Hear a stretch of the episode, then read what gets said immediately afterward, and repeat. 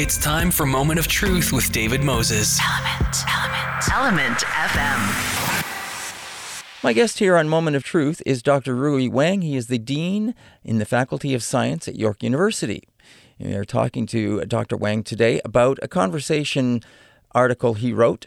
It's called The Surprising Reason for Eating Less Meat is Linked to a Longer Life, a Smelly Toxic Gas. Now, a little bit more about Dr. Wang. He holds a PhD in physiology from the University of Alberta and an MD from Weifang Medical College in China. He is an internationally respected scholar and leader in the study of biometrical importance of hydrogen sulfide. And that's going to, I think, lead to the article that we are going to be talking to Dr. Wang about. Dr. Wang, welcome to the show. Thank you, David, and uh, and thank you for the invitation. I really like and uh, taking the moment of truth mm. and think about the moment of mindfulness of our habit, our lifestyle, and how that related to our health. And I really appreciate this opportunity. Ah, well, thank you for saying that. Much appreciated. So, Dr. Wang, I was, you know, at first when I saw your article, I thought it was going to be just another one of those uh, articles about, you know, how, how maybe eating healthy might change and, and eating less meat. We've all heard about that.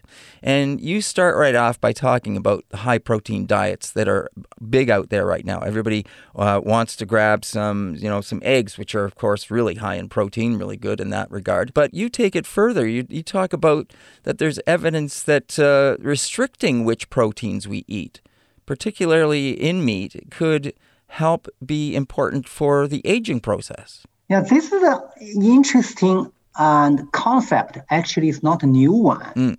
And in the if we go back, doesn't matter scientific practice or are in our daily life, uh, there's always like a diet restriction that may offer a certain degree of health benefit to certain populations. Mm. Um, the reason I'm saying that, for example, in the aged people, and would be different from the children who is in the phase of growing. Mm. So their demand to protein are quite different. Right. And uh, scientific evidence accumulated so far indicate that if you eat less meat, and uh, which means you digest less proteins, and your lifespan may be prolonged. We call the kind of anti-aging or longevity. And also the general health would be improved. However, you know, this uh, there's a question mark about how can you do experiment on human beings. If you look at uh, people's longevity, that would be looking for 80 years 100 years, mm. and no experiment can be really controlled under that condition and for that long observation. So the scientists, including myself, we took the approach is, okay, let's find some kind of models. See, for example, you can see at a short period of time, if you take a cell isolated from our body, either from liver or from blood vessel, we can incubate them in the under the experimental condition to see how the cell can proliferate or duplicate their population. By doing so, we can mimic and a whole body and aging process. So this kind of advance in the research technique leading to the discovery of the one another and showing the diet, the general diet restriction actually is because the limited uptake of one group of amino acid we called sulfur amino acid. Mm. They contain in proteins. You don't need to general restrict diet or mm. protein, but you are more uh, selectively and restrict the sulfur containing amino acid and those proteins. So this will be kind of both from scientific point of view and from a practical point of view, it's much more practicable. Uh, so now the story goes like this now. If you reduce sulfur amino acid uptake, which mostly in the meat proteins uh, rather than plant proteins. Mm. And you will have and boost up the H2S, which is hydrogen sulfide, that we call the farting gas, hmm. and reduce that production in our body by our cells. And the hydrogen sulfide actually is a, a go-to guy that will protect our body from aging and from many aging-related disease. And you see, this whole evolution is start from the total diet restriction to selective protein diet restriction, and then identify the key molecule, hydrogen sulfide in our body, then link everything together. It's it's really interesting to think about how it could be linked back to the to this hydrogen sulfide H uh, H2S gas that you're referring to. What comes to mind is what wh- how how it is different in absorbing that from plants versus a meat or or poultry or or other ways of, of absorbing that in plant based. Do you have any idea why there is a difference in in in I guess how the body takes that and, and utilizes it in, the, in in itself? Our body is marvelous. It's magic. Sure. And uh, we have a kind of a, you call it mysterious or kind of a delicate mechanism to regulate our the process inside our body. Especially when we take the sulfur containing amino acid, mostly we talk about methionine and cysteine, these two amino acids. And uh, they are, we have to take them from diet, especially methionine. So when we take it, so in our cells, there are some sensor, just like in our house, if you have a CO detector, when the CO level changes, and it will uh, and trigger the alarm. So in our body, there's also sulfur amino acid sensor. So when in if the sulfur amino acid content in our diet is too high, and that will trigger that sensor will decrease, uh, kind of will increase the general protein synthesis. That will lead to speed up all the process and speed up the aging process. On the other hand, if sulfur amino acid level is low in diet, and that will make the sensor in our body activated and more. So this sensor will decrease a general protein synthesis. However, will stimulate a specific group of protein. Those protein in our body produce hydrogen sulfide. Hmm. Now you can see there's a two-sided story. Yeah. General synthesis of protein decreased. However, H2S production protein will be increased.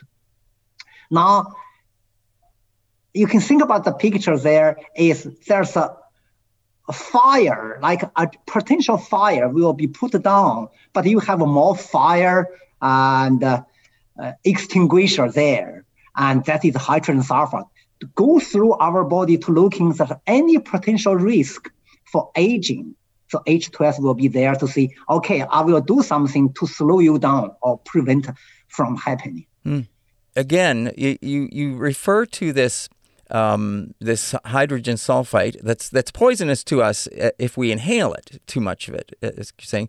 But but it's healthy and promotes health inside the body. So it's going back to that two sided thing that you that you were talking about, and it acts as a chemical messenger. Can you explain what you mean by a chemical messenger?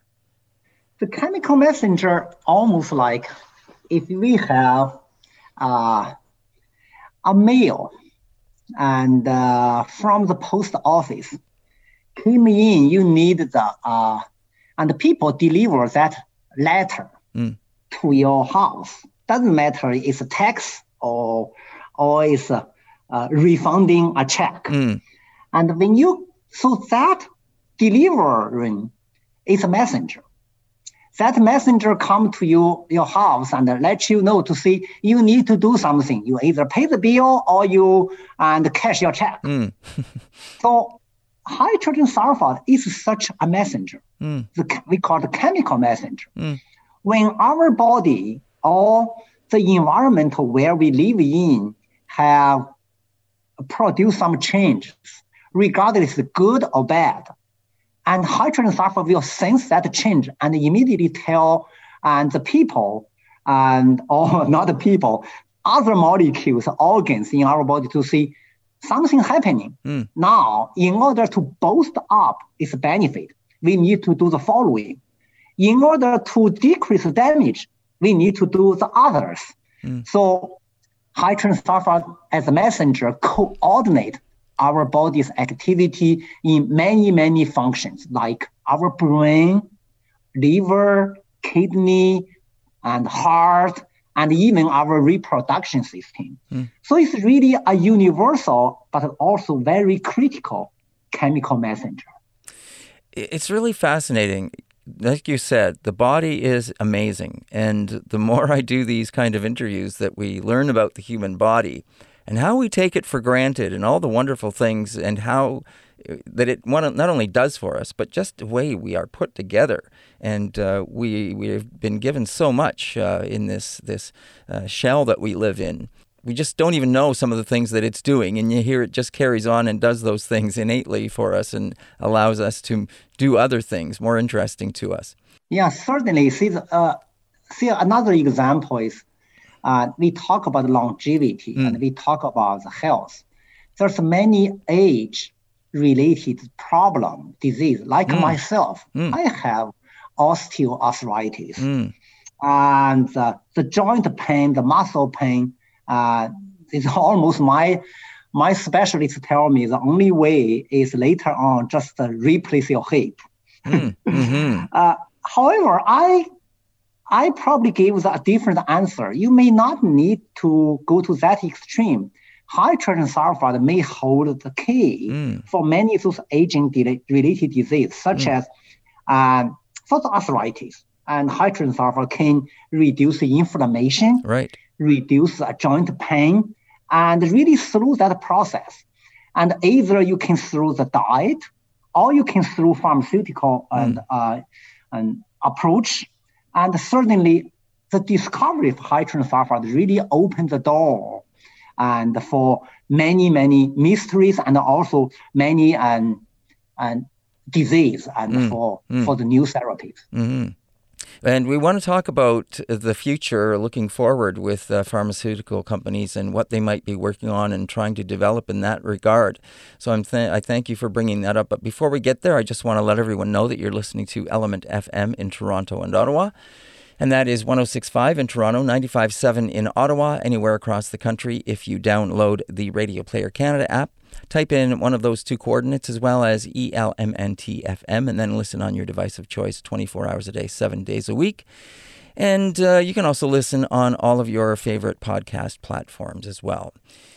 My guest is Dr. Rui Wang. He's the Dean uh, in the Faculty of Science at York University. My old school, by the way, Dr. Wang. I went to York University myself.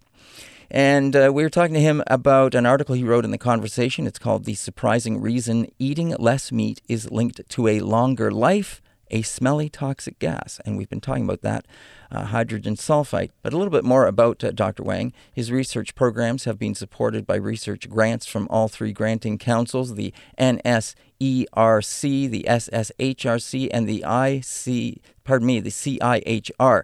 And he has trained more than 120 graduate students and postdoctoral fellows and other research personnel. So it's a pleasure to have uh, Dr. Wang on the show.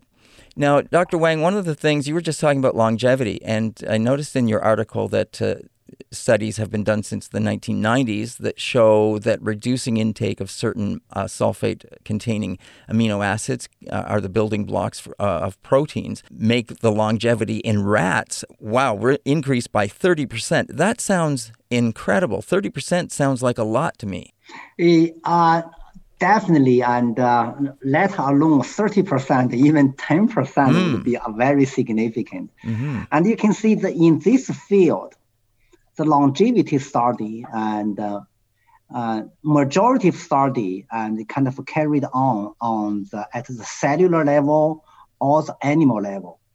Like in in the research we conducted with my colleague and led by and the research team at Harvard, and we carried on on the mice and fruit, Mhm. fly, Mhm. worm, and yeast. You can see the whole spectrum of the different cellular or Right. and species. And for example, you can see from the, if you look at the worm, and uh, by restricting sulfur amino acid 30 to 40 percent in their feeding, and that we can prolong their life from like 30 days to 45 days. Wow. And uh, for the fruit uh, fly, the similar thing, kind of, if they can have uh, survival and will be cer- certainly extended significantly. Mm. The key point when we try to do translational study to see how those results can be applied to you and me. And we are not guinea pig, Right. and uh, no one will test us. and uh, so this is kind of one limitation. We need to be careful when we interpret this data to see how that will affect human being. There's a limitation. So we need to be very careful, think about our diet, think about the long-term benefit. And especially, I probably want to emphasize when we talk about sulfur amino acid restriction in our diet, it's not means eliminating them. Mm. And currently, in the North America, in my article, I said, and our daily intake of sulfur amino acid actually is 2.5 times higher than what our body needed. Right. So then now you can see, let alone restriction, let's step one, go back to our required level. That already 2.5 times is 250 times decrease already. Mm. And that will bring to the normal level. And then we talk about the restriction. And certainly that would be a really benefit to, to us. Mm. And also I need to see for the children and for the people in the growing phase of their body. Mm. So really, we need a protein to build up our new cell, our new organ, and also uh, our bone, all those things. Mm. I don't think restriction is a good idea for that population. Mm. So it's a, it need to be a balanced, kind of analytical about research discovery and how would be the best way to apply to human being. Right. Right, of course. And now, what you did find, though, in research uh, on animals and what you were just talking about, uh, not only the longevity, but this had positive effects in other areas uh, cardiovascular, um, liver, uh, liver disease, uh, cancer, I understand. uh, it's a wide spectrum. That's why we said hydrogen sulfide is a magic Mm. molecule. Mm. And our early study, let's go back to uh, 2008. We find if somehow we can engineering and the production of the hydrogen sulfide in the mice, and uh, what happened, we, we will eliminate H2S production from the uh, body cells. And those animals will develop hypertension, which means high blood pressure, Mm. much earlier than a regular, normal uh, species. Mm. So it's, a, it's really, that's the first piece of evidence to show H2S produced in our body, on I mean, in the a living body, Mm. can really contribute to the balance and we call the homeostasis, Mhm. which means everything's in balance of our health. So also another study we showing the asthma. Mm. If we can increase H2S level in our body, the happening of asthma in the childhood will much decrease. Hmm. So it's a, that's kind of lead to the interesting phenomenon why I mean, the children live in the farm or in a relatively not that clean environment. Early on, those children, their chance to get asthma is much lower than and the children live in a super clean environment with without exposure to the environment. it's because we find The reason is when you early on exposed to the environment, and then will boost up your body production of hydrogen sulfide. Mm. Because when we were young, our H2S level in body is low. Mm. When we getting gradually getting into the adulthood, hydrogen sulfide production will catch up.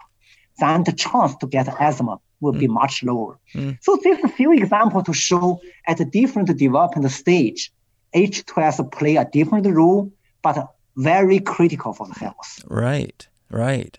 Different stages of life. Okay. Now, there was, uh, I believe, a, a, bit of a survey done uh, on some humans that was done, uh, is it uh, last year, 2020? About mm-hmm. 11,000 adults. And what did you find from, from that?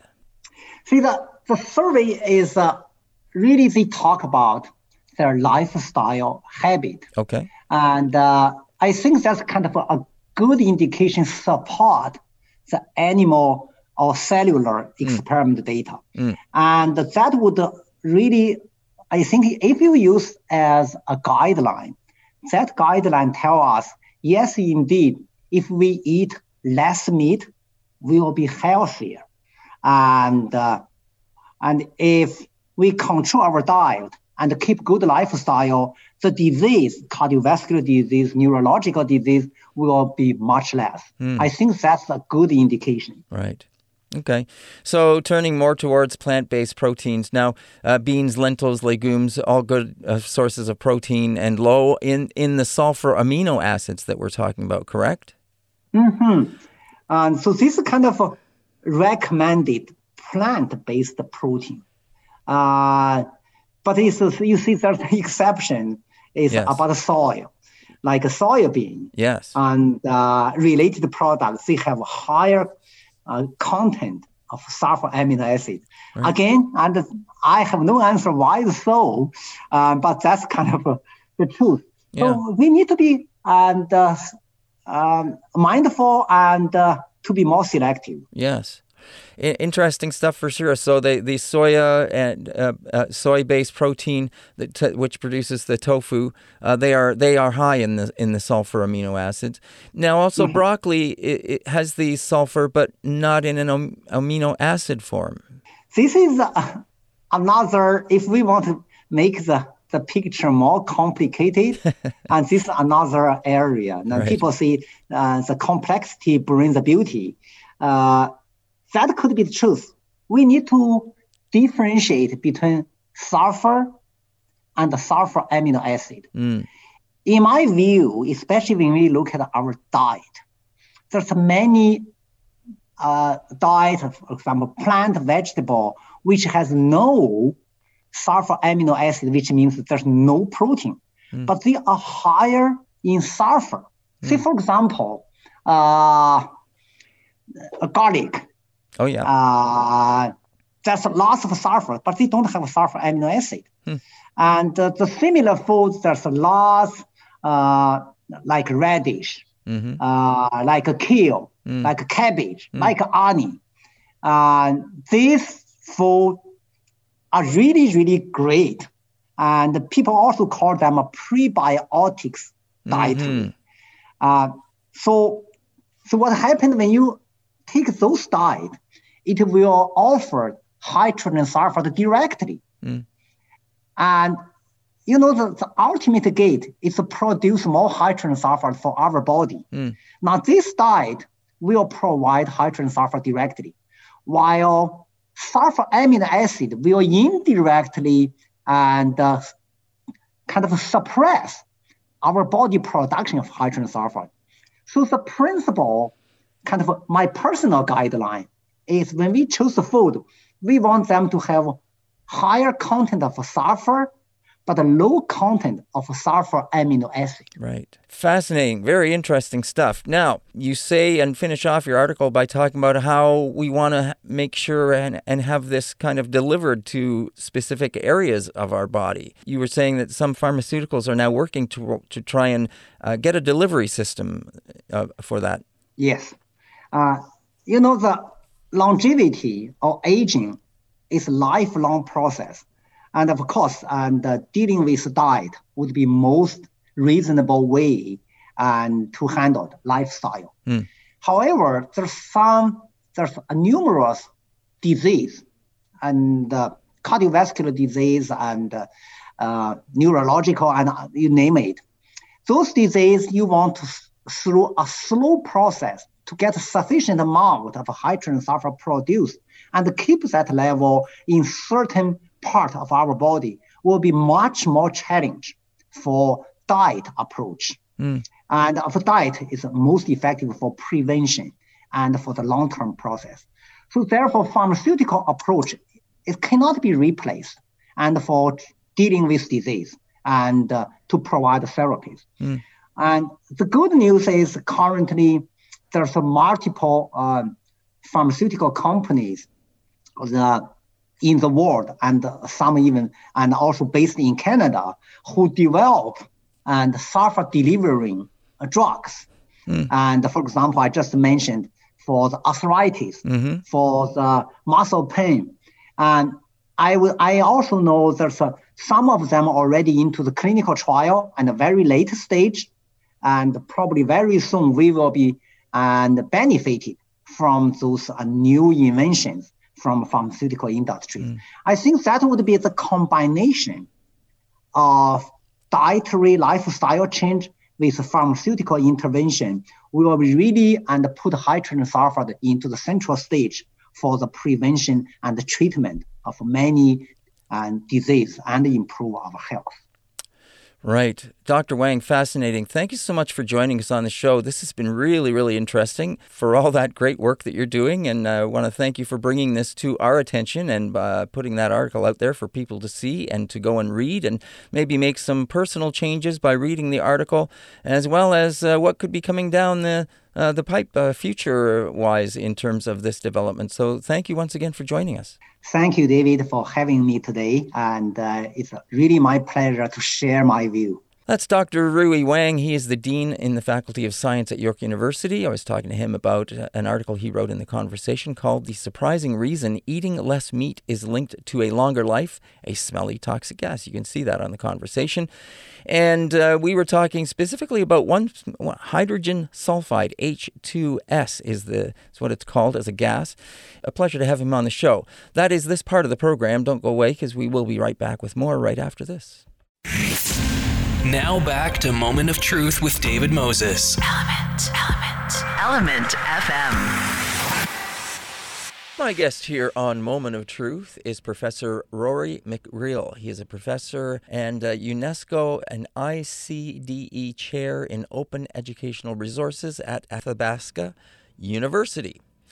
And it's a pleasure to have him on the show. We're talking to him about an article he authored in the conversation entitled How Blockchain Could Help the World Meet the UN's Global Goals in Higher Education. So, Dr. Rory, welcome to the show. Thank you very much for your kind invitation. Well, it's a pleasure to have you here. Now, blockchain, of course, is something we've heard about in terms of uh, Bitcoin and those kind of things, but I understand that, that blockchain is is changing. It's uh, being looked at, I guess, by many as a way that could uh, be used not only in business but in education, especially as we move forward to try and look at the future of education. You have some numbers that you uh, start your article with about uh, by 2025, more than 100 million learners. Uh, will be estimated to be capable of higher education, but are not going to have access to that either because they won't be able to afford it or there won't be access to it. Uh, there won't be the, the schools. There won't be the, uh, the instructors available. There's a number of reasons why people may not have that av- availability to them. Uh, yes, and uh, I, uh, I believe it was uh, John Daniel, the former director of the Commonwealth of Learning. he claimed in 2015 that in order to meet the needs of these students capable of post-secondary education that there be about uh, around 100 million or more and uh, without accessibility and that in order to help them and to meet their needs uh, to do it by traditional means it would take 30,000 sorry it would take three universities a week to be built wow. from 2015 to 2025 of 30,000 students each. And uh, the point the point of his message is, is that we have to find alternate ways of delivering learning uh, to these students and to allow them to go forward with their uh, university education. Mm. And uh, of course, being online, as we've learned uh, through this COVID uh, uh, pandemic, is that it's quite functional and quite people are quite able to learn online. And in fact, in a modern economy like we have today, is if you're not learning online, you're not really learning how to participate in a modern economy. Mm. The world economy is online, mm. society is online, mm. and what are we going to do? Keep our our universities not online? Well, COVID has taught us that now we can all go online, and it's uh, been uh, uh, remarkably effective to the surprise of many people. Uh, not to us at Athabasca University, where we've been doing this for uh, now for over 20 years, and before that, using other means. Well, thank you for pointing that out, and it is, of course, something I remember hearing about that that many universities were starting to offer online courses. I remember hearing about some students that, even though they were at their university and living in residence, uh, they were still participating online uh, to their courses that were being streamed. So it's interesting that that happened. Of course, you point out COVID as well.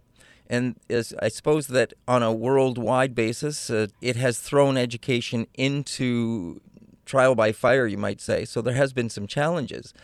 But as you say, we're finding out that it, that is something that will probably be utilized in the future as we get more and more comfortable with this, as we find out more and more ways to uh, deliver these things in a more capable manner, uh, both for the instructors as well as for the receivers, the students that are getting this information. So, blockchain, that's something I guess that is now uh, being looked at that could be a way that, even though there are some issues with it, uh, as you point out later on in your article, but the advantages that it brings uh, to the table are are numerous as well. So there are some things that need to be worked out with that, and it certainly looks like it is something that could help facilitate the implementation of what you just pointed out about these millions of, of students that are going to be uh, able to learn if only they had access somehow. Yes, and uh, blockchain combined with open educational resources. Um, uh, well, the open educational resources have been identified by UNESCO uh, as being essential for the uh, achievement of Sustainable Development Goal 4, which is education for all. And right. what it means is that having open educational resources um, will not be a panacea for education, uh, but they will be a contributor uh, to the ability of institutions to deliver learning in a cost effective manner uh, anywhere around the world. And open educational resources are, uh, um, they could be lessons, they could be videos, they could be podcasts. Um, uh, the key element of them is that they are freely available under an open license. So as anyone can use them. And a key feature for teachers and for students is that you can adapt them and change them however you want to fit your circumstances. And so it's felt that they are extremely important for uh, meeting these goals of universal education. And blockchain uh, is one way of facilitating that.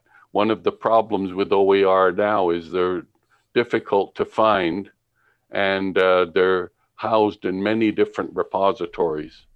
And uh, blockchain, being a distributed uh, ledger system, uh, will allow uh, open education resources to become uh, more easily available. Now, for people that may not be familiar with blockchain or understand how that works, could you sort of encapsulate that for, for us? Yes. Uh, blockchain is a distributed ledger. So um, if people don't know what a ledger is, that's uh, uh, where you put items into a into columns and tables, and you use that in order to uh, uh, to organize the uh, content. And uh, the key about blockchain is that it's not just in one place; it's distributed all over the network, so it can be accessible uh, from anywhere, and uh, the information that's recorded can be shared by different people in in the community and it can be either public or private. You can make it fully available to everyone, or you can uh, keep the blockchain available only to the people in your particular uh, uh, institution or organization. And as you mentioned, uh, Bitcoin is the most uh, common example of that that uh, that people are aware of. But the key aspects of it is that of, of this distributed ledger is that it's not controlled by anyone. Once it goes out there, it's available to anyone and it can be accessible from any node. And uh, there's no centralized authority needed uh, for it to, to continue. However, because each block is secure, um, people can't go in and change the block. What they can do is create another block on top of the one, the original one that is linked to it. So as if somebody puts out an open educational resource, let's say a lesson or a course in a particular subject, um, they put it out. They want to make sure that their name and their institution is recognized. Um, they don't want people to plagiarize it.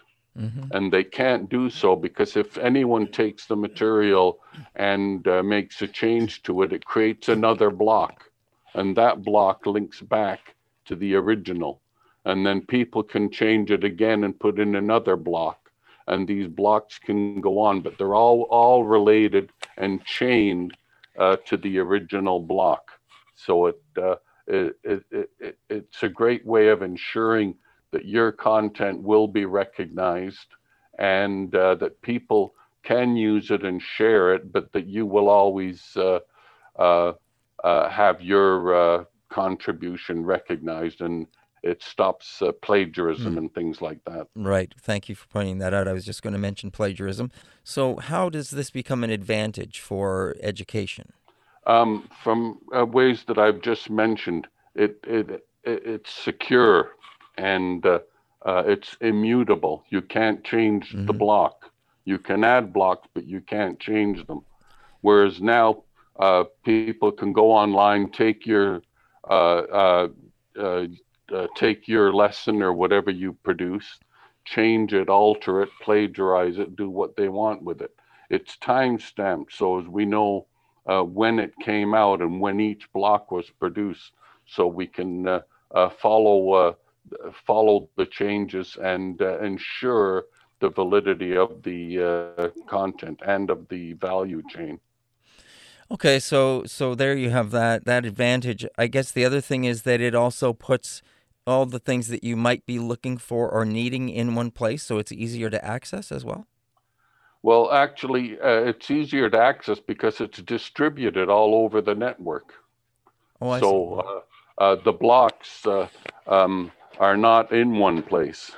Right. So they can be anywhere and uh, uh, they can be accessed uh, much more easily by people uh, wherever they are. And uh, it's sort of a, a, secure way of ensuring that it, uh, um, if, for example, if it's in one place, then if that network goes down, you have no access to it. Mm, right. Um, this, you will always have access to it no matter where it is. Uh, you mentioned in your article that the the materials are key to supporting the UN Sustainable Development Goal number four, as you mentioned, and that is ensuring that there's inclusive and equitable uh, quality education and promoting lifelong learning opportunities for everyone. So, uh, are they looking at this technology uh, as a way of, of perhaps rolling this out in the future? UNESCO is promoting open educational resources, and uh, yes, uh, they have been looking at the blockchain, uh, but what they're doing is it's the partners who work with UNESCO. UNESCO basically uh, um, they promote it and then they ask people look mm. at this and support this and they recommend it and so it's been recommended uh, uh, for open open educational resources. And there are different organizations around the world looking into the to the uh, uh implications uh, of it. And uh, it's just beginning. It's in very much in the early stages. Right yeah, now, Professor, you, you uh, sounded quite proud when you mentioned Athabasca University and uh, doing online training uh, for as long as 20 years, as you mentioned. How, how has Athabasca approached this, and, and what are you doing now in terms of the kind of online learning uh, uh that you're presenting for students? Well, Athabasca University, uh, as I mentioned, is has been in in online learning uh, longer than anyone since the beginning of uh, online learning. And uh, we're sort of, uh, um, how do we say it, when, when people have just come on now and they see all kinds of problems, mm. these are problems of online learning that we have uh, come across, resolved, and done better with right. Uh, over many years.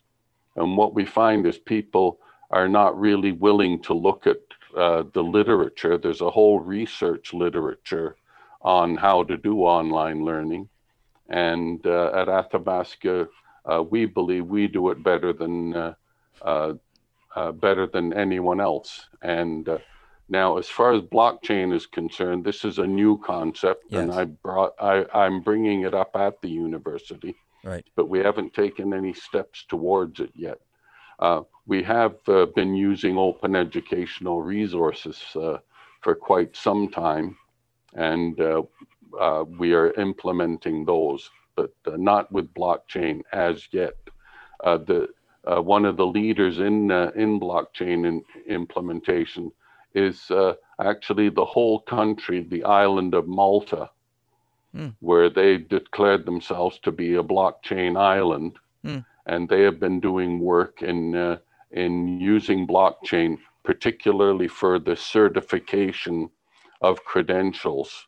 And uh, most people believe that certification of credentials uh, will be the main use for blockchain in in education, hmm. Uh, and mainly because they're secure, immutable, yes. and controllable by the student.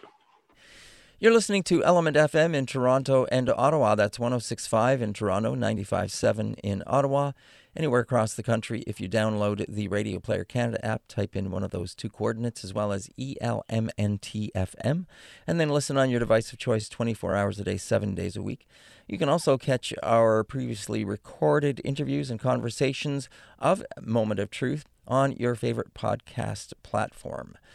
My guest is Professor Rory McGreal. He is a professor and UNESCO and ICDE chair in open educational resources at Athabasca University.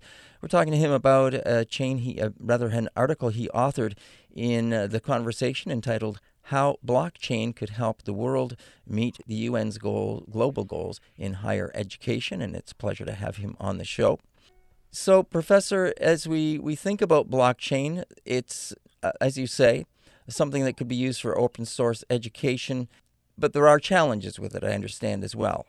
Oh, uh, yes, there are, and uh, they need to be resolved uh, um, as as the implementations go forward. Things like uh, what happens if somebody puts fake content up there. Mm.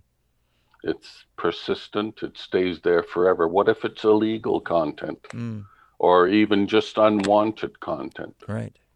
And what if uh, somebody leaks your personal data and puts it up there? Mm. Um, these are uh, these are problems that uh, that need to be addressed. And uh, again, um, uh, the bigger the system, the more chances you have of unexpected failures. Yeah. And uh, one that came up recently was there was an article in in some newspapers a few weeks ago of somebody who lost their encryption key. Yes. Mm-hmm. And they lost so many million dollars That's because right. they could not remember their com- encryption key. That's right. And uh, uh, this is a common problem, and uh, uh, I'm sure that uh, there's very few of uh, your audience who have not at some point lost uh, lost their password. Yeah. So uh, that again is another problem. So we have to uh, work out these problems uh, in order to make sure that the implementations can go forward uh, effectively. You know, as you as you say that, in terms of these blocks being created on top of blocks, so that it always goes back to the originator um, and the original source that was created. Um, in terms of the things that you're you're talking about from the challenges of either security or unwanted information that is up there, once once a block is created, that the person that created that, as you say, it can't be deleted, it can't be changed, and it's up there. But is there? It, could anyone create a block then? Uh, yeah. Oh, yes. Anyone, but they'd have to create their own blockchain system. If, if, for example, a university puts in their blockchain, they will control who Okay, uh, who can create blocks for that chain. right. And but if it's uh, open, somebody creates their own blockchain, then they can put it up there. And uh, so again, um, there are ways and means of safeguarding the uh, information in the blocks. Mm. As you look at this this technology, and as you, you pointed out a couple of those things, what do you see? a- And th- this is just one part of the picture, as you say, because this could be the way of delivering it. Uh, but we all know there's other challenges that would face uh, students accessing the information, and that could be just from a technological perspective in terms of uh, having a correct uh, internet access, uh, the kind of a delivery system that is uh, sustainable and reliable for them to access the information. Correct?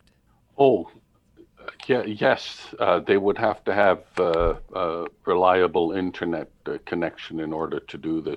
And this is important. I think that COVID has brought to light to just about anybody with with any sense that we have to ensure that our students everywhere have a solid, uh, robust uh, internet connectivity and the means to connect to it. Uh, we're not living in a world without internet anymore. Right. All jobs, all jobs require some kind of internet uh, skills, Right. and uh, uh, we're not living in that world where we can ignore it anymore. And uh, to have uh, students who, uh, through uh, uh, I don't know, through poverty or through uh, living in rural areas, etc., and who do not have access it's important. It's I believe it's essential for our government to ensure that uh, all of our learners have access to uh, good, solid internet uh, connectivity. Well, there there is the the claims uh, of the government saying they are moving forward on those kind of commitments, and hopefully that uh, they will follow through on that, uh, so that uh, people do have uh, better access, and especially specifically in remote areas. But uh, I guess there's other technological advances being made on the delivery of that front as well. I know that. Uh, uh, Starlink and uh, Elon Musk have their their uh, satellites, low orbit satellites that are being put up there that are going to be an opportunity to and a way for delivering internet to remote communities as well. So I guess there's lots of things moving forward in that area. If we could go back to Athabasca University for a moment, up to now, without the system of something like a blockchain, what what have you found, if you don't mind sharing some of the stories about the the, the way you've been delivering this and some of the challenges that you have had to overcome for students or with students in terms of making sure they can access this in, in remote ways? Well, all we can do is deliver to those students who have the connect- connectivity. Mm. Uh, our university uh, ha- doesn't have the capability of uh, of allowing connectivity to everyone. Right. Uh, but what what we do to uh, uh, to alleviate this is uh, is we sent instead of having uh, sorry uh, in addition to having our courses online, uh, we can put courses onto a uh, memory stick Mm, and we can send that to students. mm. so as they can use it at home and it simulates an online environment. Right. So uh, that's something, and the Commonwealth of Learning has been doing this in uh, poor country, developing countries around the world now for many years. So that's one way uh, uh that we have done to alleviate it. Mm. Now, an- another way, and uh, it's a major issue in Canada, is that uh, we we assess immigrants and we allow them to come into the country based on their professional qualifications. And once they come into Canada, we don't recognize their qualifications. Mm. They're the basis on which we allow them to immigrate in. Right.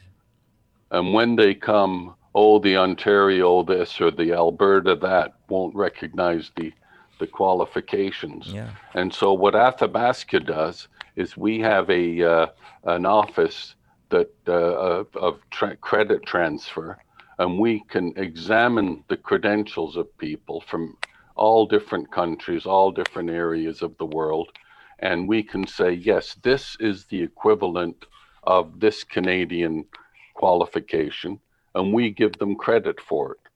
And we allow them to amass their credits, and then we put them into a certificate, and uh, which is available and recognizable in Canada. So that's another way that we are uh, uh, helping uh, uh, people to access education in Canada. Interesting. Now you mentioned putting some of these courses uh, on a on a stick, a USB stick that you can send out to students if they don't necessarily have the access, and they can then use that uh, in their own computer. In terms of the professors or the instructors that are teaching these courses, are you recording um, uh, live classrooms? For students uh, that can then be utilized after the fact and or are streaming live at the same time uh, for those remote remote learners. And how does this affect uh, relationships in terms of uh, professors students and also i guess does it does it affect uh, contractual things at all in terms of how a professor is is utilizing their ex- their expertise uh, it does, but uh, we we've had many years of experience in it, and our our uh, faculty are quite happy with the uh, conditions under which they work. The one thing uh, we do not uh, do at Athabasca, I won't say we don't do it 100%, but because we do do a little bit of lecturing, but the idea of canning a lecture mm. and putting it online. Mm-hmm um, uh, is not is not our uh, way of delivering learning. Um, our students can uh, can uh, uh, join the class at any time, mm-hmm. and uh, they work at their own independent pace. And our our teachers work with the students on an individual basis. So they say, well, you know, what is your class size? Well, our class size uh, is one to one. That our tutors and our, our our facilitators work with students as they're working at their own pace, mm. and so um, we don't uh, we don't rely on live lectures and uh, mm. meeting the students at a certain time, mm.